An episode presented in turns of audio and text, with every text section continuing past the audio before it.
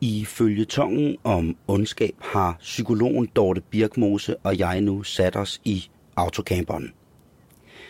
Her er blevet lavet et par kopper kaffe og tændt de obligatoriske fyrfadslys.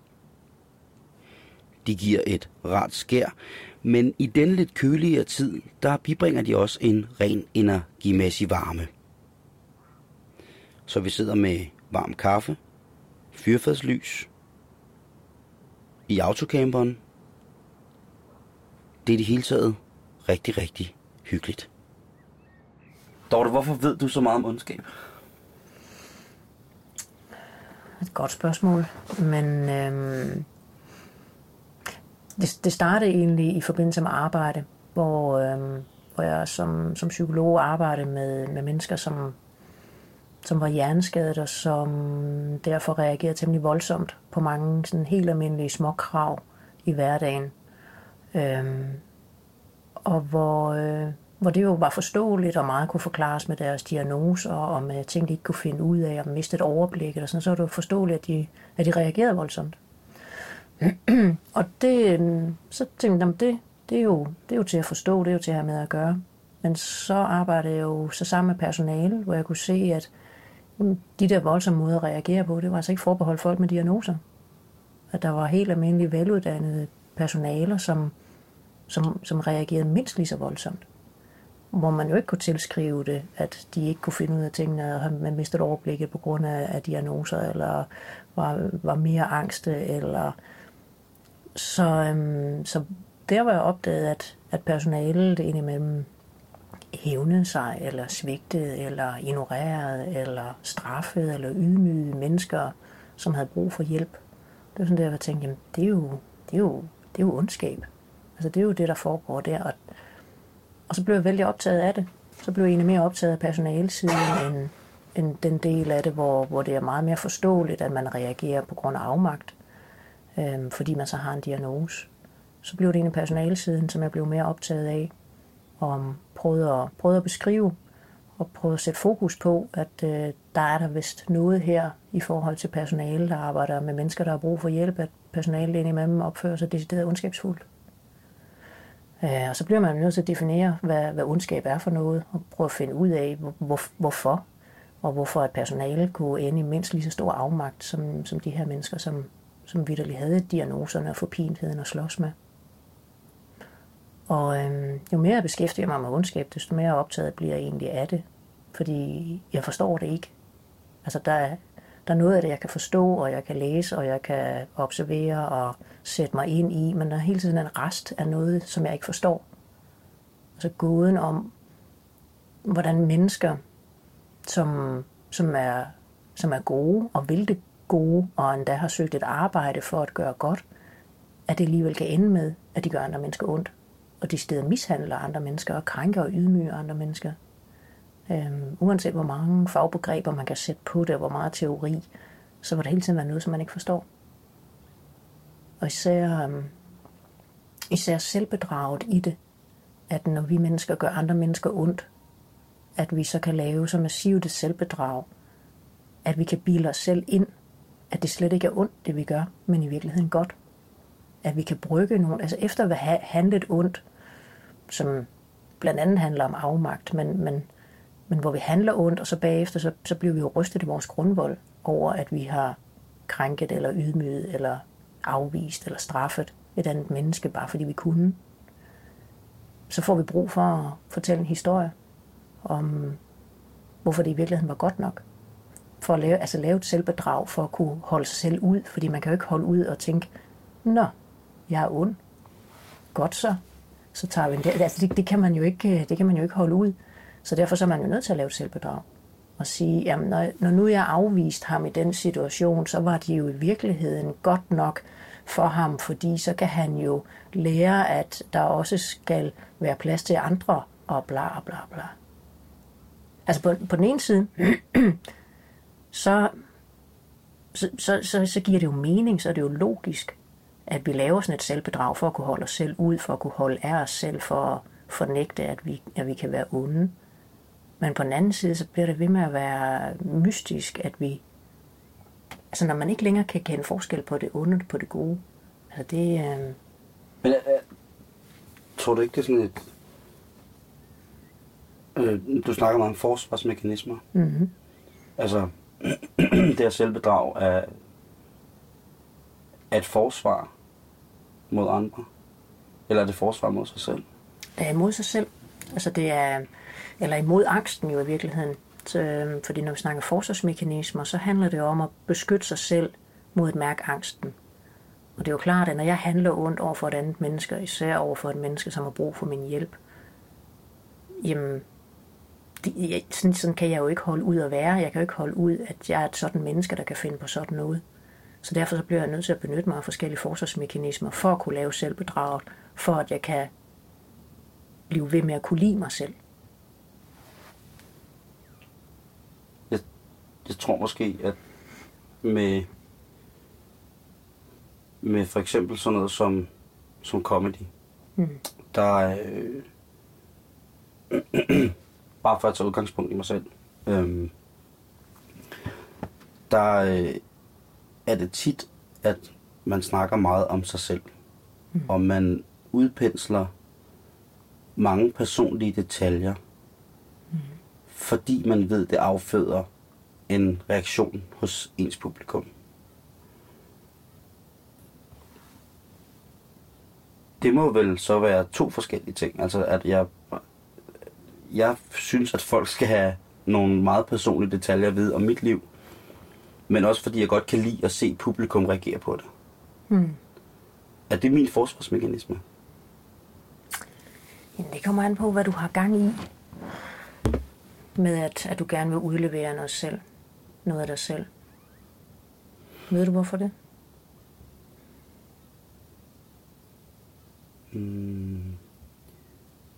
Som udgangspunkt, så er det fordi, jeg gerne vil have, at folk skal grine. Ja.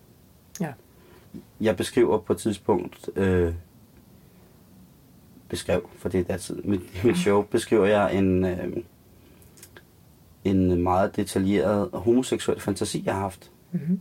som var voldsom, så påvirkede mig voldsomt. Mm-hmm. Og jeg prøvede jo at grine rigtig meget af det. Og jeg fandt først ud af, at det hjalp faktisk, når jeg fortalte om det. Fordi så grinede folk. Men hvor med alting var, det er jo den der, den indre homofob, som mange af os drenge har. Yep. Men grundlæggende var jeg jo hunderad for det her, og så gør jeg grin med det. Mm. Det var jo en angst. Altså, det var jo en angst for, at jeg tænkte, Gud, jeg er homoseksuel. Mm. Og på den anden side tænkte jeg, hmm, hvis man nu var homoseksuel, hvis jeg nu var biseksuel, så var der mere til mig og det kan man sidde og grine i dag, men det var måske også en realitet, at jamen, så var der mere. Altså, den energi, det bibragte mig, så jeg ingen anden mulighed for, end at præsentere folk for det. Og så først bagefter øh, kom en bekendt af mig, meget god ven, som er homoseksuel og sagde på her, jeg tror det er rigtig godt, du siger det der. Ja, hvorfor? Fordi at der er måske mange, som har siddet i samme situation, men som aldrig har talt om det. Mm. Og måske kunne det hjælpe, at man talte om det. Ja. Jeg kan bare mærke, at efter jeg har fortalt det til folk, jeg tror ikke, min indre homofob er blevet mindre. Jeg tror ikke, angsten for at være homoseksuel er mindre. Jeg ved, at alle mine venner omkring mig, familie vil acceptere det. Mm-hmm. Men jeg har stadig en angst for min egen selvaccept af det, hvis det skulle ske. Mm. Jamen, humor er også enormt kraftfuldt, og netop jo en af de, af de mere sunde forsvarsmekanismer, vi mennesker har. Så, så vi, kan jo, vi kan jo tage det, som, som du også har gjort, tage det, som vi er allermest bange for. Det, at du har fortalt den her historie, og du har blotlagt øh, din angst for at være homoseksuel, at, at det er jo ikke ondskab. Altså der har du, du har, du har udleveret noget af dig selv, og så har du ændret det til noget humor. Men så lang tid, at så lang tid man griner af genkendelsen, og så lang tid man griner øh, af at se sig selv udefra og se, altså, hvad er det for et problem, jeg tror, jeg har, og var der ikke værre katastrofer i verden, altså hvor man, hvor man perspektiverer det og sådan lidt, ah, ej, okay, øhm, så, så bliver humoren jo befriende og forløsende og i virkeligheden vældig social, fordi man så kan opleve at grine sammen af det. Så det ting, det har intet med ondskab at gøre. Fordi der er også, øh, der er også mange øh, sådan stand-up jokes om, om pædofili, hvor jeg sådan tænker, ah, hvad, altså hvad, øhm, der skal man eddermame passe på, i forhold til, hvad det er for nogle jokes, man, man laver, fordi man kan, man kan risikere at komme til at legitimere, altså gyldiggøre pædofili. Altså sådan, så griner vi så meget af det, at det i virkeligheden ikke er noget problem, hvis, man bare en gang har prøvet at tale med et menneske, som øh, blev seksuelt forulæmpet som barn, så, så griner man ikke. Altså fordi så ved man, hvad pædofilien fører med sig af, af hæsligheder.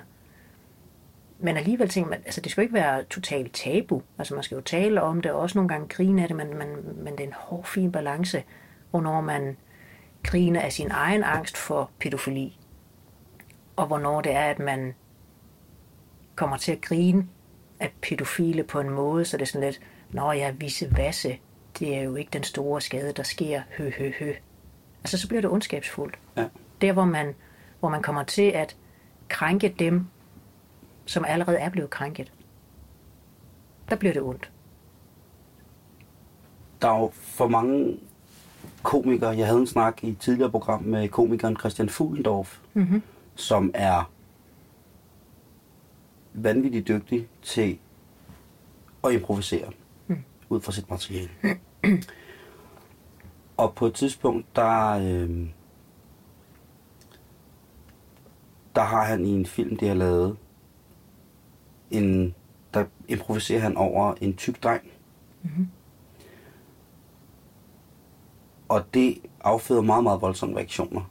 I et show, hvor han ellers snakker om øh, sit nyfødte barn øh, på en lidt mærkelig måde. Øh, han snakker om, og han, øh, altså, ja, jeg kan ikke huske, hvad det er, men jeg kan bare huske, at jeg tænkte, nå, snakker han virkelig om det? Mm. Og han snakker om øh, sin kærestes, øh, sin kærestes kønsdel, hvor hun er til stede. Altså han afsøger nogle grænser, øh, som for mange mennesker vil være virkelig, virkelig, virkelig, virkelig voldsomme overskrid. Mm. Vi snakkede om, at når man har et arbejde, hvor at det bliver normen, at man overskrider grænser. Mm. Hvad er det, der driver os derud? Altså der kan være noget, noget faktisk rigtig vigtigt arbejde i at tage fat i, i de her grænseområder, tage fat i tabu og få, altså, få det sat ord på, øh, som jeg synes, at det, det, tjener, det tjener et godt formål. Og hvor, hvor komikken jo kan, kan løsne op for noget, som, som man jo ikke kan som fagperson. Hvor man kan stå der med sine fagbegreber og det ene og det andet, men, men hvor, hvor latteren er sådan en, en god genvej. Men, altså der er også bare... Øh, men det, det er meget måden, som man gør det på. Øh, fordi hvis det er en... Øh, hvis man har en drivkraft, der hedder, at øh, jeg vil bare kunne lave jokes om alt, og alt skal kunne lade sig gøre, og jeg vil bare kunne, jeg vil, jeg vil kunne sige alting, og jeg vil kunne lave sjov med alting. Øhm, så tænk, så bliver det hurtigt ondskabsfuldt. Altså så er der hurtigt nogen, der bliver krænket eller skadet af det, man siger. Altså fordi man har også bare enorm magt, når man får en scene, og får en mikrofon, og får sendetid, eller folk kommer ind til shows. Altså man, man, man har også et enormt ansvar, som man skal forvalte. Så, så selvom med stand-up, jamen, det er bare for sjov, men, men der er også en mulighed for at påvirke utrolig mange mennesker. Så, altså, så det er jo enormt dobbelt, som så vanligt. At, at der kan være noget godt i at afprøve nogle grænser, men der er også bare nogle grænser, der skal respekteres. Uden at jeg soleklart kan definere noget som helst. Der er, øhm, hvad hedder det, øhm, når man går ind og ser stand-up, når man går ind og ser comedy, Mm. eller komik, det kan, det kan være alt muligt, så er der selvfølgelig forskellige publikummer til forskellige genrer. Ja. Jeg har tit oplevet, at... Nej, det er også løgn. Det er, to gange har jeg været til revy, hvor at jeg der har oplevet, at jeg griner på de forkerte tidspunkter. det er meget akavet. Ja.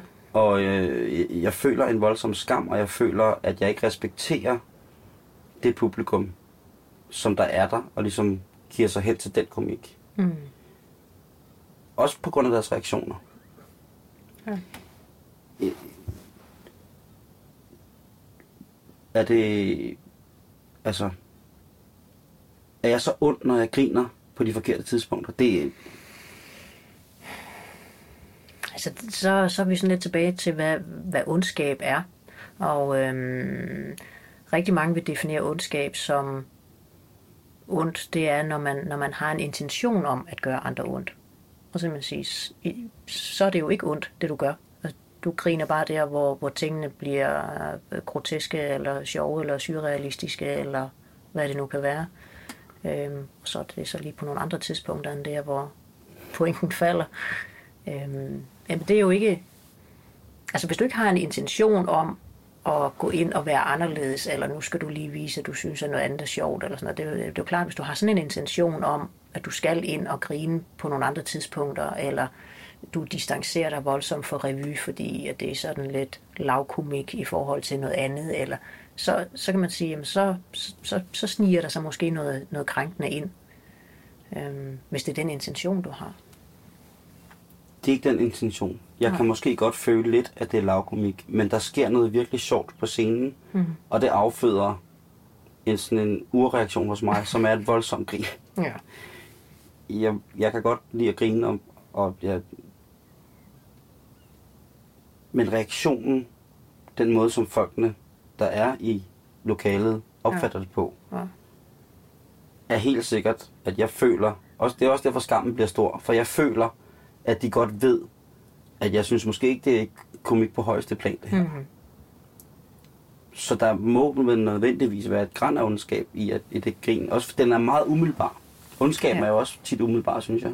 Ja, altså det, det, det kan det jo være, fordi hvis fordi en, en anden definition, som jeg egentlig godt kan lide af, af, ondskab, det er, at, at ondskaben defineres af den, der bliver krænket.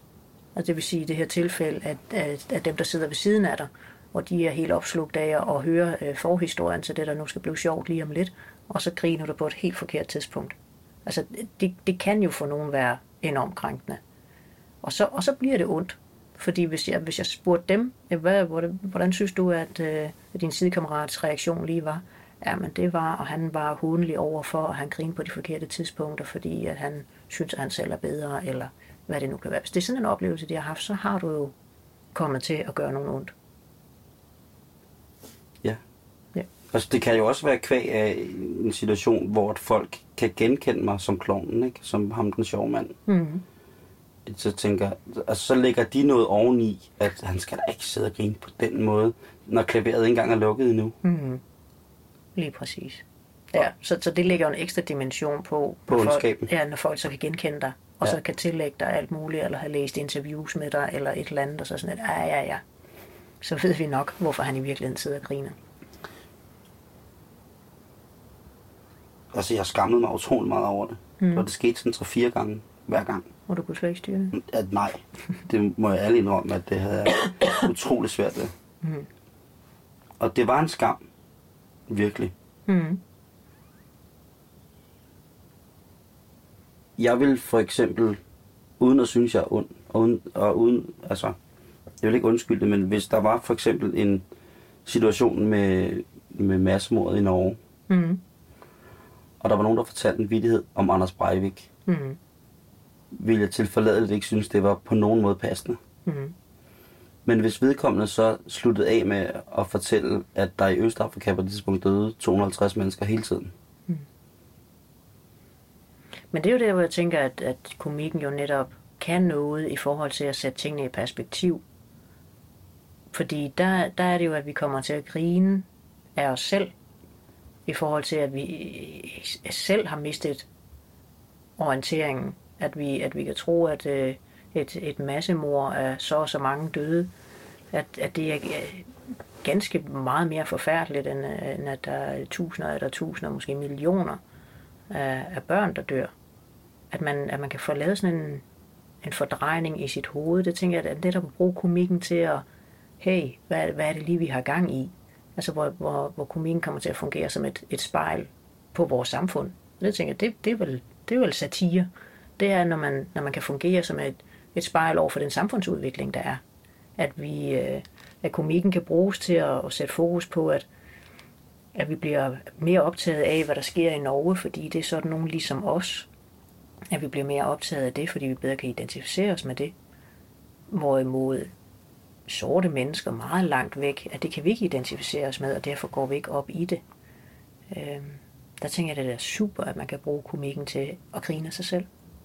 Og grine af, at man kan genkende noget skørt i sig selv. Og det er jo ikke, det er jo ikke ondt. Tværtimod, så er det jo netop, netop forløsende, at man, at man får øh, foræret mulighed for at reflektere. Der var meget stor ramassant omkring en dansk komiker, som netop brugte de to ting sammen. Okay. Og der er folk, som måske nødvendigvis ikke stiller sig op og siger noget om nogen, men netop påtalt, at det var på ingen måde en humorists tæft Hmm. at blande de ting og udstille det. Men der var jo også en, øh, lige der hvor det hele stod på, jamen, så var der jo også en, en, altså en folkestemning om, at det her det var forfærdeligt, og vi omtalte Norge som vores brødre, og altså vi ændrede sådan helt øh, sprog, og der skete bare sådan et eller andet masse psykologisk. Øh, både styret af, af medierne, men, men også, altså, der, der, der skete bare rigtig meget. Og, øh, og det tror jeg er vældig angstprovokerende at få sat et spejl op foran sig, og så prøv, prøv, prøv, lige at se, hvad, prøv lige at se, hvad vi laver. Fordi hvis man skulle vurdere problemerne her bare i forhold til antal døde, så er det jo klart mere forfærdeligt, hvad der sker i Østafrika, end det, der skete i Norge. Og i Norge, der er katastrofen, der, den er der jo styr på, fordi man fik fat i, i gerningsmanden med det samme, hvorimod at sulten, dem, den får vi bare ikke styr på. Så, så hold, hold et spejl op foran der, jamen det, øh, det kan da komme til at gøre ondt med nogen, at man, at man så, oj, hvad, hvad var det lige, at jeg røg med i? Hvad var det lige for en, en stemning, at jeg blev forført af, til at jeg tænkte, at det var så meget værre i Norge, end hvad der ellers er sket rundt omkring. Jeg blev sgu også, altså jeg blev jo selv i tvivl om, det var i orden, jeg havde grinet, ikke? Mm. Min far er nordmand, og det var så meget selvfølgelig tæt inde på familien. Ja. Fordi det gik ud over hele Norge. Ikke? Mm. Men jeg var virkelig, altså jeg var, jeg, jeg var splittet. Puha, ikke? Hvad, Ja. hvad nu godt og skidt, ikke? Øh, hvad er rigtigt? Men det er jo igen den der hårfine balance, fordi hvis man, hvis man griner af offrene for massakren, jamen det er jo ikke, altså, det er jo ikke sjovt. Altså, det er jo, det giver jo ingen mening. Øh, eller øh, latterliggøre Breivik. Det, det, er jo, det er jo også fornemt. Altså, det er jo det, er jo det, der er.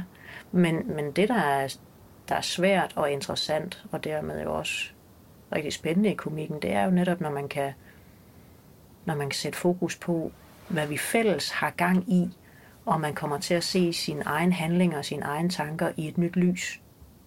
Det er der, hvor jeg tænker, at vi altid har haft brug for komikken, og bliver ved med at have brug for komikken. øh, så vi kan grine af os selv. Ikke grine af offrene, ikke grine af gerningsmanden, men, men grine af os selv og vores reaktioner. Det tænker jeg, det må man godt.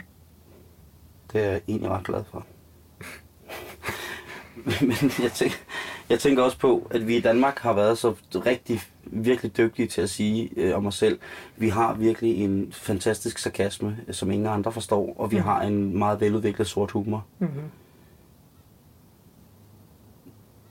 Hvordan ser du på, på det der, hvad, eller hvad tror du egentlig, der har affødt det der, at vi er så glade for vores sarkasme og vores sorte humor? Nej, det har jeg ikke nogen anelse om. Hvor, hvorfor, hvorfor vi egentlig er så stolte af det. Men For det rummer jo grand ondskab, synes jeg. Ja. Det, er- det gør det jo, sarkasmen gør jo i den grad. Ja. Et sarkastisk grin er det værste i verden. Mm. Ah, måske overtrumfer det hundelatteren. Den er slem. Den er rigtig slem. Er det den latter, vi taler om, hvis man går hen og peger på den, der er faldet på cykel? Ja. Og fortæller, vil du høre, hvor åndssvagt du så ud, da du faldt? og så brøler af latter imens. Den, den, er, den er nok en tand værd. Øhm, i, I et foredrag, så, øhm, så taler du om splitting. Ja. Og for folk, som ikke er helt inde i psykologien, altså, jeg siger ikke, at vi skal for- forklare det fuldstændig, men er det rigtigt, at, at det er folk, som har øhm, altså trangen til at finde et facit hele tiden? Altså tingene skal enten være sort eller hvid. Der er. Mm. godt eller dårligt. Lige præcis. Når vi som, som komikere er ude og optræde, eller når, når øh, man i komikkens øh, uheldige navn går i gang med at skildre ting, så er det utrolig meget, når man står på scenen personligt, at man skærer tingene op Mm. i sort og hvidt, fordi det er sådan, man anskuer det. Ja. Det gør jeg. Mm. Og nu ved jeg godt, det bliver meget navlepillen omkring mig, men jeg tør simpelthen ikke tage andres, øh, andres hvad hedder det, ting med ind i det, fordi det, det er, det er bare løjer. Mm. Når jeg nu tager ind og siger, at, at, at jeg synes, det her det er rigtigt, og det her det er forkert, og det synes jeg virkelig, Mm. og fortæller det. Når jeg fortæller det til folk, prøver jeg så at, at trække noget ned over hovedet på dem. Altså hvis de ikke griner for eksempel, har jeg så været, har jeg så været for ond i det? Altså er jeg så, er, er jeg så, har jeg så udsat mig selv for en splitting? Nej, altså, nej, hvis- altså splitting, det er, når man, når man, som du beskriver, netop splitter, splitter alting op i godt og ondt, i sort og hvidt, for at gøre tingene enkle, fordi man er bange for nuancer. Så, så det kommer jo an på, hvad det er, du prøver at opnå med, at du trækker noget sådan lidt karikeret op og gør det kun godt eller kun ondt. Øhm, om det er for at lave en verden, der kun består af enten super gode ting eller super onde ting, og kun det og ingen nuancer, eller om det er fordi du senere vil bruge det til at nuancere et eller andet med. Fordi splitting, det er, når, når man vil undgå nuancer, når man undgår kompleksitet, når man bare vil have facitlister og rigtige måder at leve på og forkerte måder at leve på. Ah, så er jeg tryg. Mm. Det er ikke det, jeg ønsker. Men jeg ønsker, at ved at stille det op sort og hvidt, så skal folk nødvendigvis selv finde deres nuancer. Så kører det. Så er det ikke splitting, så er det tværtimod. Videre. Nej, du klarede fri sag. Jeg klar. I den her, det bliver straks værre. Ja. Men jeg tror faktisk ikke, jeg fik svaret på det, du øh, spurgte om Hov, lige før. Den, der, den, er- den går lige ind i den der, Nå, i okay. bremsen. Øhm, Ja. Men jeg fik ikke svaret på det før i forhold til, hvad man, hvad man kan bruge altså hvad man kan bruge humoren til. Altså Ja. hvordan, man kan pakke, øh, hvordan man kan pakke ondskaben ind, og det tænker jeg egentlig er temmelig centralt. Fordi man, man kan jo sige mange onde ting. Øhm, måske endda også med en intention om at sige noget ondt. Men en intention om at, at nedgøre nogen. Bare for at få det lidt bedre selv. Øh, og så netop pakke den ind i humor. Og lave sådan en klassisk øh, afglidning på, at øh, jamen det var jo bare for sjov. Jeg må, jeg, må, jeg må gerne sige sådan her, det er jo bare for sjov. Jeg må også gerne sige sådan nogle grimme ting, men det er også bare for sjov. Og så kan jeg da lige lægge sådan en led en ovenpå, men det er jo bare for sjov. Altså, så på den måde kan man jo bruge humoren til at gøre alt muligt ægelt, Og sige alt muligt lede ting. Og så bare dække sig ind. Og så har folk ikke nogen mulighed for at sige, jamen det er ikke sjovt. Fordi det, det, er, det er svært at sige til et andet menneske, eller reagere med, at sige, det er, jo, det er jo ikke sjovt, det der foregår lige nu. Du er gået over grænsen. Du er i virkeligheden gang i noget andet, end at lave komik. Så, så humoren kan skjule meget ondskab. Og det bliver det også gjort til, også sådan i, helt uden for komikkens verden, øh, kan, vi jo, kan vi jo sige rigtig mange grimme ting om og til hinanden. Og så lige snart folk de siger, hey, du skal ikke sige sådan der til mig. Jamen, det er jo bare for sjov. Så, slopper, så stopper al dialog, øh, dialog jo lige der. Så på den måde er humor jo også kraftfuldt til nogle ting, som det nok ikke rigtig skulle bruges til. Specielt voksne imellem, ikke? Mm-hmm. At hvis man sidder en hel omgangskreds samlet til et eller andet, og lige pludselig så kommer der en historie frem, som nej, nej, den, den behøver ikke at komme frem nu, fordi mor og far er her. Mm. Så det, det der med hende, den polske danser på en resteplads, den, den skal vi bare... Og så kører personen videre, der er ved at fortælle historien. Ja.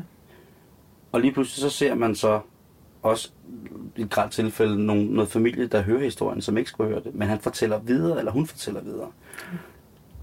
Og på et tidspunkt, så stiller man sig op og siger, nu stopper festen. Nu det, det her virkelig ikke sjovt mere. Mm. Og så er det ikke ham, der fortæller historien, men dem, der sidder rundt om, der siger, nej, nu skal vi lige høre den færdig. Han kan da ikke bare lade den stå der. Det er jo, det er jo bare for sjov. Mm-hmm.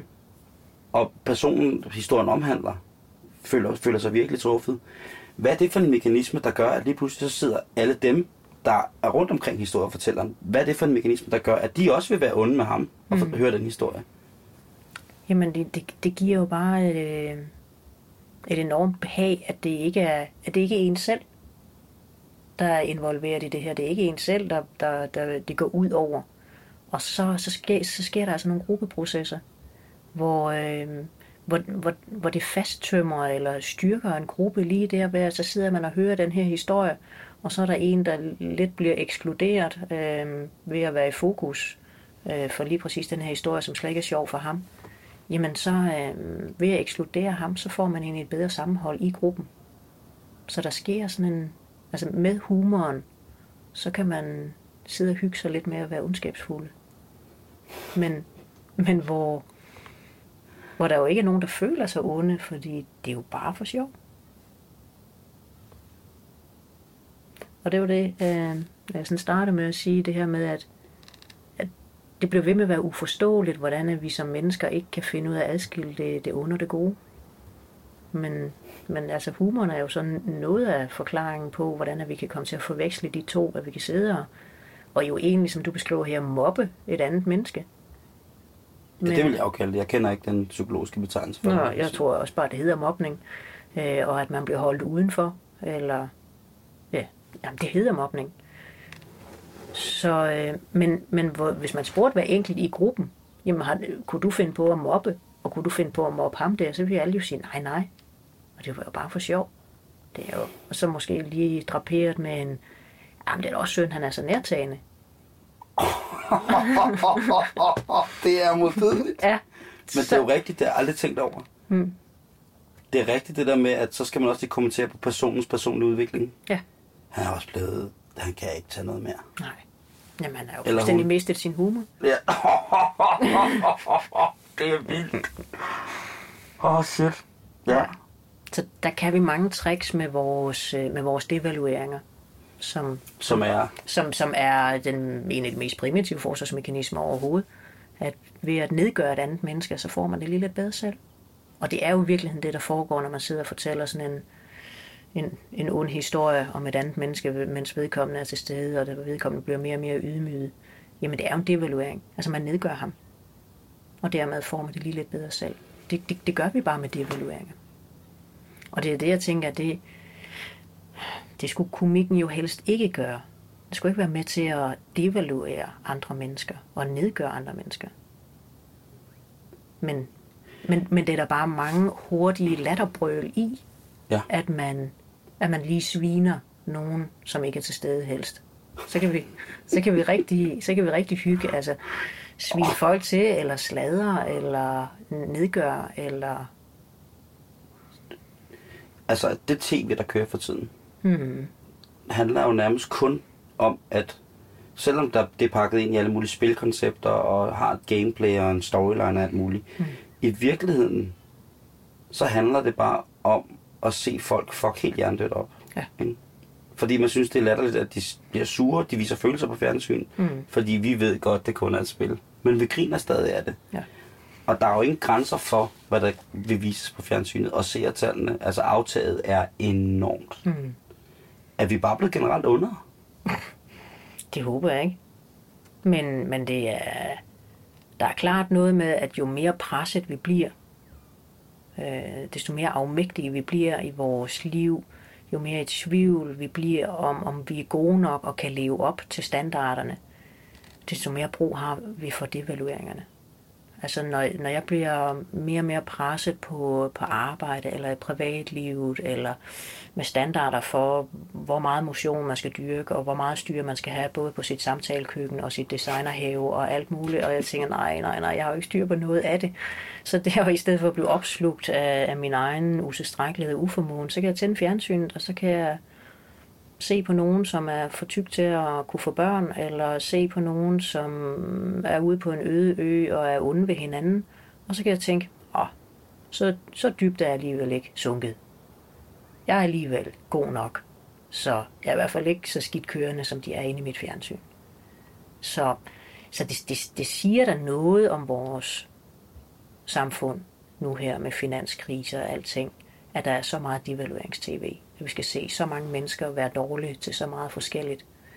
Øhm, for, lige, for lige at hæve os selv. For lige at få det lidt bedre med os selv. Det, altså, det er jo derfor, vi ser det. Altså, vi vil se nogen, som er dårligere end os selv. Altså, det er uhyggeligt. Det er, er i virkeligheden uhyggeligt.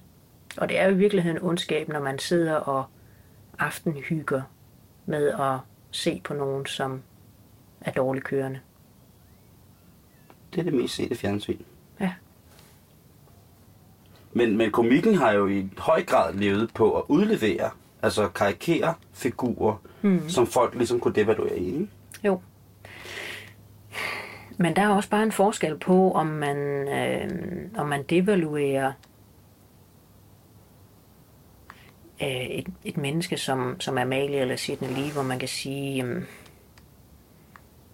jamen det er for nemt. Altså det er for nemt at køre en devaluering på dem. Det er, øh, det, altså det er jo slet ikke svært. En, en værk kunne stille sig op og lave jokes, fordi man kan måske bare citere noget, de har sagt, og så lægger folk flade grin. Mm, det er jo ikke nogen kunst. Kunsten er, hvis man, hvis man absolut skal nedgøre nogen og køre nogle devalueringer, så gør det opad i systemet. I stedet for at trykke den af nedad i de hierarkier, vi nogle gange har, jamen så tag nogen, som er meget mere magtfulde, og som man i virkeligheden har dyb respekt for, og så prøv at gøre noget der. Altså fordi, nu ved jeg ikke, hvordan satire lige sådan er defineret, men for, for mig tænker jeg sådan, at satire det er også noget vældig samfundsmæssigt. Og det er vel at holde spejl op foran magthaverne. Øh, ikke nødvendigvis politikere, fordi det kan også være så nemt at nedgøre dem. Men magthaverne i forhold til meningsdannerne. At øh, dem, der, dem, der laver det spin, der kommer til at virke, dem, der kan fortælle os noget om, hvordan vi skal leve vores liv, og vi bare sådan helt ureflekteret tænker, nå ja, jamen det, ja, det, ja, det skal vi også. Øh, at jeg tænker, det er der komikken må køre en devaluering, og hvor det faktisk kan være befriende at få devalueret, hvad der nu måtte være forskellige øh, kost- og motionsguruer. Altså, der, der tænker jeg, det, det er jo opad i systemet, fordi de, de står over os, som lever et almindeligt usundt liv. Øhm, og, og de sådan er, er, er hellige, og nogen man lytter til, og bøger man køber og ser deres programmer, eller hvad man nu gør at øh, der tænkte jeg, at der, kunne det egentlig være forfriskende med en devaluering, fordi det bliver de ikke ramt af. Og det har været tvivl om jo også. Altså, det har jo været det der. Netop når du siger, at der må nødvendigvis være et spejl, der bliver holdt op. Mm. Og der kommer revyen ind igen i billedet. Mm. Fordi at nogle af de ting, eller en, en af de, hvad kan man sige, grene af komikken, som rent faktisk har holdt spejlet op, det har været revyerne. Ja. Og så er vi tilbage til, at jeg går ind og ser det, som i virkeligheden er dem, som behandler satirebegrebet aller, aller, aller pænest. Mm. Og mest effektivt. Mm. Og så griner jeg fucking på de forkerte tidspunkter. Men, men hvad, er det, hvad er det, du øh, griner af? Jamen, det er jo derfor, det er der, jeg skammer mig, fordi det er nu, når vi har snakket sammen, så er det jo sikkert noget ondskab. Det er noget devaluering af det, der ikke fungerer. Mm. På revisionen ind i mit komikhoved. Ja. Kan du, kan du huske øh, et eksempel, bare for at jeg kan få et billede af Ja, jeg kan huske, at der er en, en, øh, en scene, hvor at uh, aktøren står og spiller på et elklaver mm-hmm. med en karikatur på en, sådan en, en pikkehygienist. Mm-hmm. Sådan en, der står til, der spiller, har sådan en motto, der gør en hver begravelse til en fest. Ikke? Mm-hmm. Og det han spiller og siger, det er faktisk ikke særlig sjovt. Mm. Det må jeg nok indrømme. Mm. Der, er jeg ikke, der er ingen tvivl om, at salen er kogende af latter. Det er simpelthen så morsomt, som man ikke... Og på et tidspunkt, så er der en, en, en, en kort pause, hvor der er en ting, der vælter ned af klaveret, og der er noget lys, der falder af. Mm-hmm. Og det irriterer tydeligvis aktøren, at ja. der er en teknisk fejl. Mm-hmm. Der skriger jeg grin. Ja. Det er ondskabsfuldt. Ja. Ja, der er, der er noget der i forhold til, at du morer dig over, når det falder til jorden, eller det fucker op. Er der noget, jeg måske har bygget op omkring det her med, at jeg gerne vil have, at der er noget, der skal galt til den her der? Det kan ikke passe, fordi at det kan ikke passe, at noget, der er komik i den standard, skal have så meget publikum. Mm. Ja. Er, er, det, ond, det, er det ondskab? Jo. Det er det jo. Altså der, hvor man ligefrem ønsker andres fiasko, det er ikke så godt.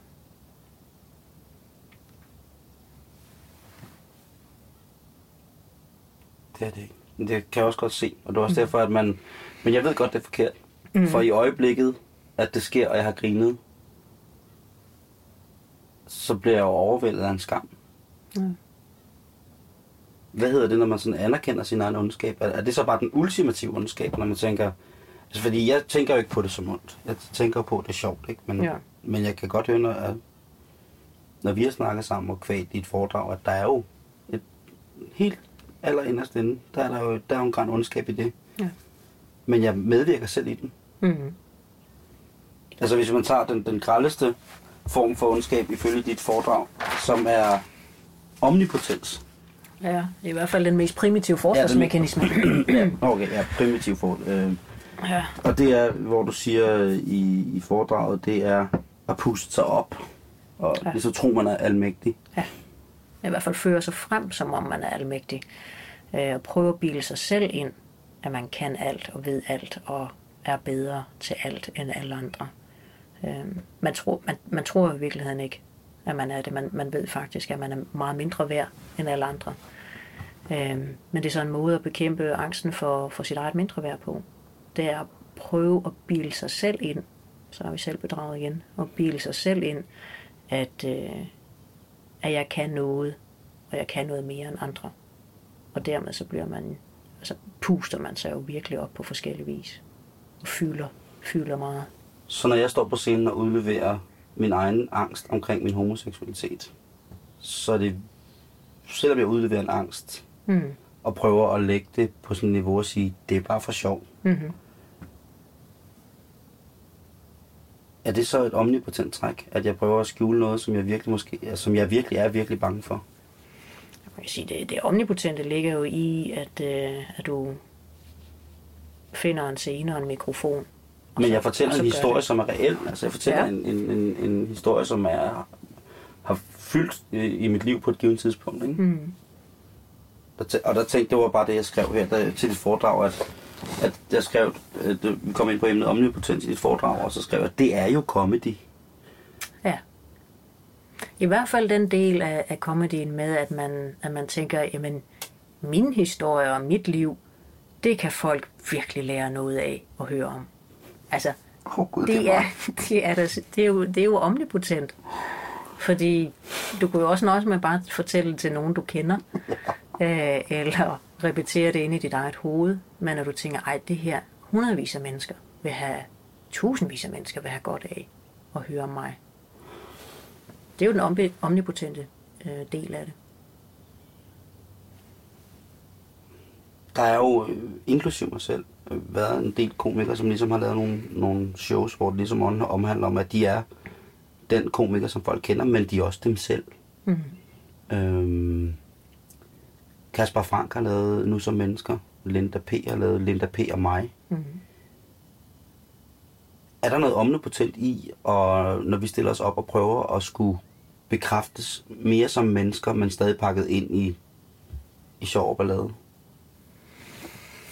Ja. Jeg synes, det er svært at gennemskue, hvad det er, der er på spil, når man dels spiller nogle roller, men så også lige pludselig gerne vil være ærlig og være sig selv.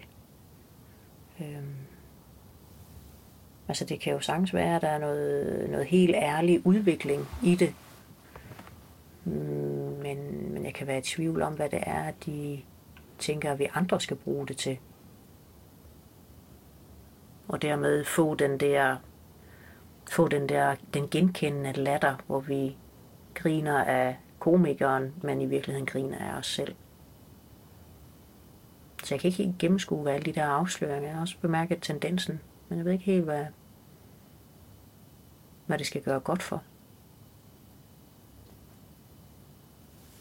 Jeg har skrevet her, hvis man nu har lyst til at berette noget for folk, Mm.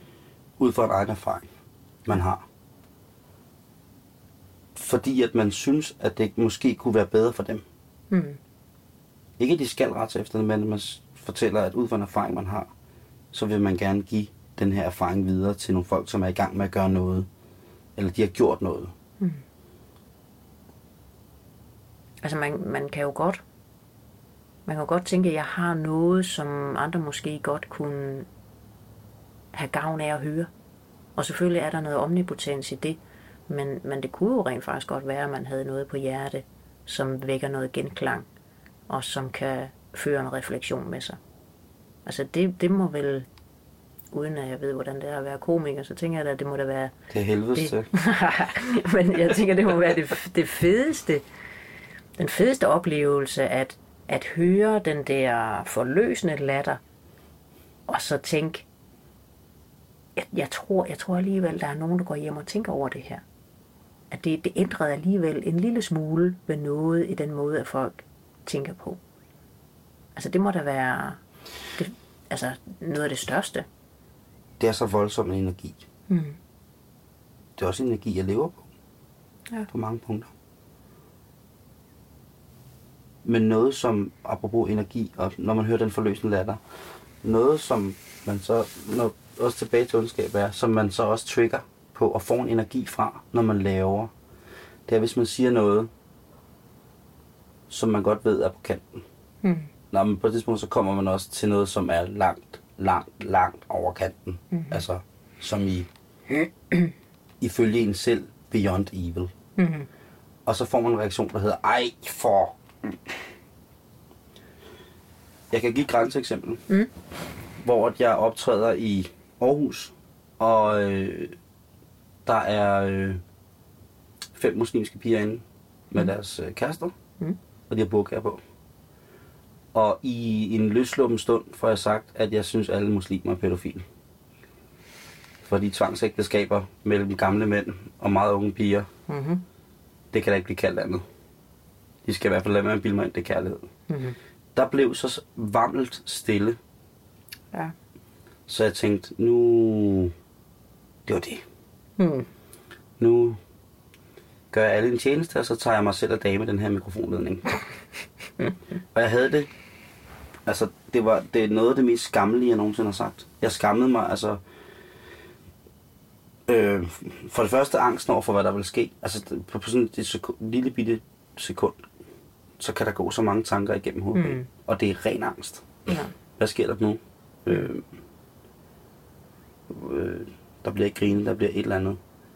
Altså ved, ved urmoderens held, der sker der det, at en af pigernes mobiltelefon ringer. Mm-hmm. Og det er lyden af et lam, der siger Mæh! Og så siger jeg, det er okay, I tager burkaer på til min show. Og det er okay, I kommer. Det skal I. Men I skal ikke tage os over for dyr med. Mm. Tag mig, jeg er alligevel ikke bedre værd. Mm. Altså, og jeg tænker netop i, i, i det her tilfælde, at, at det jo netop også er fornemt at nedgøre muslimer. Altså det har vi jo kørende som sådan en, en folkepsykologi, at det, om ikke andet igen, så, så kan man nedgøre Amalie, og så kan man nedgøre nogle muslimer, og så kan man sådan, mm, hvor det igen jo være, vil være meget mere interessant at nedgøre nogen, som var højere i systemet end en selv. Øh, og nedgøre sådan de reelle meningsdannere og magthavere. Så, så det er jo også svært at lave ordentlige jokes om kristne og muslimer. Så der skal man næsten selv være muslim, for at man kan lave nogle rigtig gode jokes. Men det var for nemt. Jeg er Ja. helt enig. Ja. Og det er jo det. Altså det er også der, hvor jeg tænker, at det er jo ikke sjovt, fordi det, det er for nemt, og, og hvad, er det, hvad er det, vi skal... Hvorfor skal vi ud og stifte bekendtskab med den grænse for ordentlig opførsel? Altså, hvad, hvad, hvad skulle formålet være? Ja, grine, ja, ja, men, men, men jo helst, helst også samtidig med, med latteren noget nuancering og noget refleksion og noget mulighed for at genkende noget. Så, så, man, så man kan jo godt lave nogle ordentlige jokes i forhold til til islam. Men så skal det jo bare handle om vores angst for islam. Ja. Den, den, er, den kan være temmelig sjov at spejle. Altså, hvad har, hvad har vi gang i? Øh, Hvad er det for nogle ting, som vi iværksætter for at undgå terror? Ud fra nogle luftige idéer om et eller andet. Altså, det, det kan der ligge masser af jokes i. Ja. Men at nedgøre muslimerne selv, nej, fornemt. Er det så ondt at skære kristendom og islam over en kamp ved at sige, jamen, så skal islam også lære at blive genstand for ganske almindelig humor for almindelige mennesker? Mm.